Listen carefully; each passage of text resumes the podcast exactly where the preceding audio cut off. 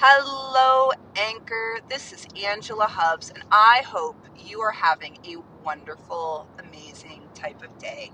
It is beautiful here in Florida. Once again, you are indeed in the car with me. I guess that should be no surprise by now. We hang out together a lot here in the car. I have two hours and 39 minutes left of driving according to my GPS. Right now, I am driving with a car full of stuff that I will have for the next four months till August. Um, I am driving to Grayton Beach, where I accepted a, a contract role as an assistant store manager for my company. I am excited, beyond excited. I am really humbled and more than anything, I am committed to creating a really beautiful experience for myself and for all of the people that I get to interact with. I am lit up. I actually just finished listening to Matthew McConaughey's book, Green Lights. And uh, my dad actually gave it to me for Christmas or my birthday or some some gift that I was like, huh, what is what is this? My dad had told me that he had watched a uh, YouTube video and thought it thought his philosophy on life was actually quite cool. And so, upon listening to the book, I would totally hang out with Matthew McConaughey. He's awesome, and I feel validated that my life doesn't have to fit in any type of box.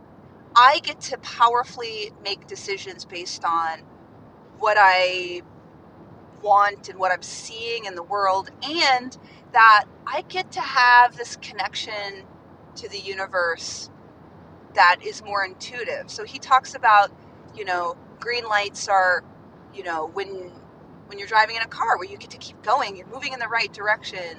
Yellow lights are warnings. So they're not bad, they're just like it's the universe trying to tell you things. And then there's red lights like okay, you're this is a sign that hey there's something here you need to pay attention to and learn from before you get a green light.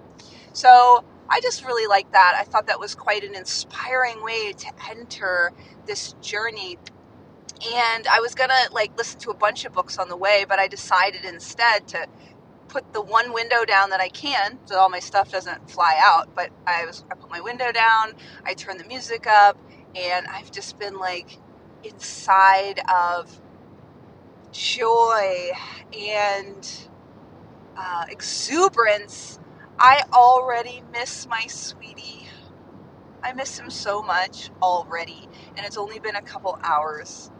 I just know that this experience for me is going to be a good thing. I think this experience for the both of us is going to strengthen us, especially since when we get back together, we're going to get married and we're going to, you know, have it's just going to make every, it, it's going to be great. It's going to be great. And even the things that aren't great, whatever, there's no such thing as great. It's all the universe making itself happen for me.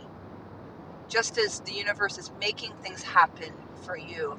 And I'm present that I have a connection to something bigger than me right now. And I just, I'm really honored and humbled by the opportunities that are being presented to me. I want to encourage you to start looking at the world around you. You know, it's really easy to think the world is conspiring for you when good things happen. I just got a promotion.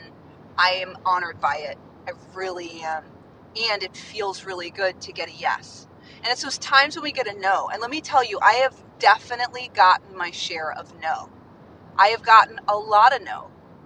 And two things, especially when like when I was modeling and acting for two seconds of my life, you know, every no is one step closer to a yes. Sure, again, easy to say when you get a yes. The other thing is, I had a conversation with Nathan. We did a moon ceremony last night because I won't be here or with him for the actual full moon, which is on Sunday. And he had said something to me that really lit me up a little bit he said, you know, as ambitious as you are, Angela, anytime you get an opportunity, you're ready for it. It's almost like you're on the escalator going up and you're always anticipating when am I at the top? When am when am I at the top? When am I at the top? When am I at the top? And then by the time you get to the top, you're like, "Oh yeah, I'm here. It's fine. It's great. I'm ready." As opposed to being at the bottom, getting this opportunity and not knowing what to do with it. So I I it opens something up for me that sometimes we get the no and it's in service to who we get to show up as. It's in service for our future. And again, that's easy to say from the backside of it, harder when you're in front of it. And I I want to acknowledge too that the 2020, 2021, these these haven't been easy years inside of the pandemic, inside of like being stuck at home, having to wear masks and worried about family and friends and strangers and all of that, I still refuse to let go of my positivity. I still refuse to let go that as a people, as the human race that we are, we get to love each other, enjoy each other, and create a really beautiful place. And I'm going to a place that doesn't have a lot of diversity. In fact, I am looking at a Trump sign right now as I'm driving down this road.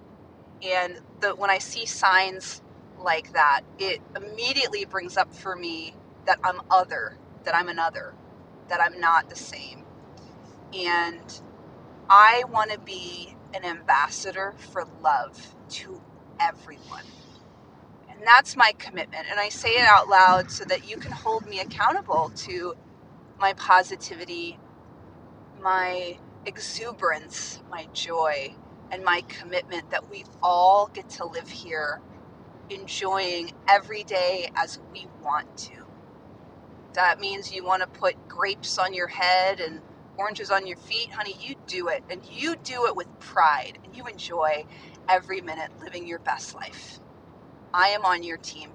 So, friends, let's make this an amazing an, an amazing adventure and I'm glad you're here to share it with me.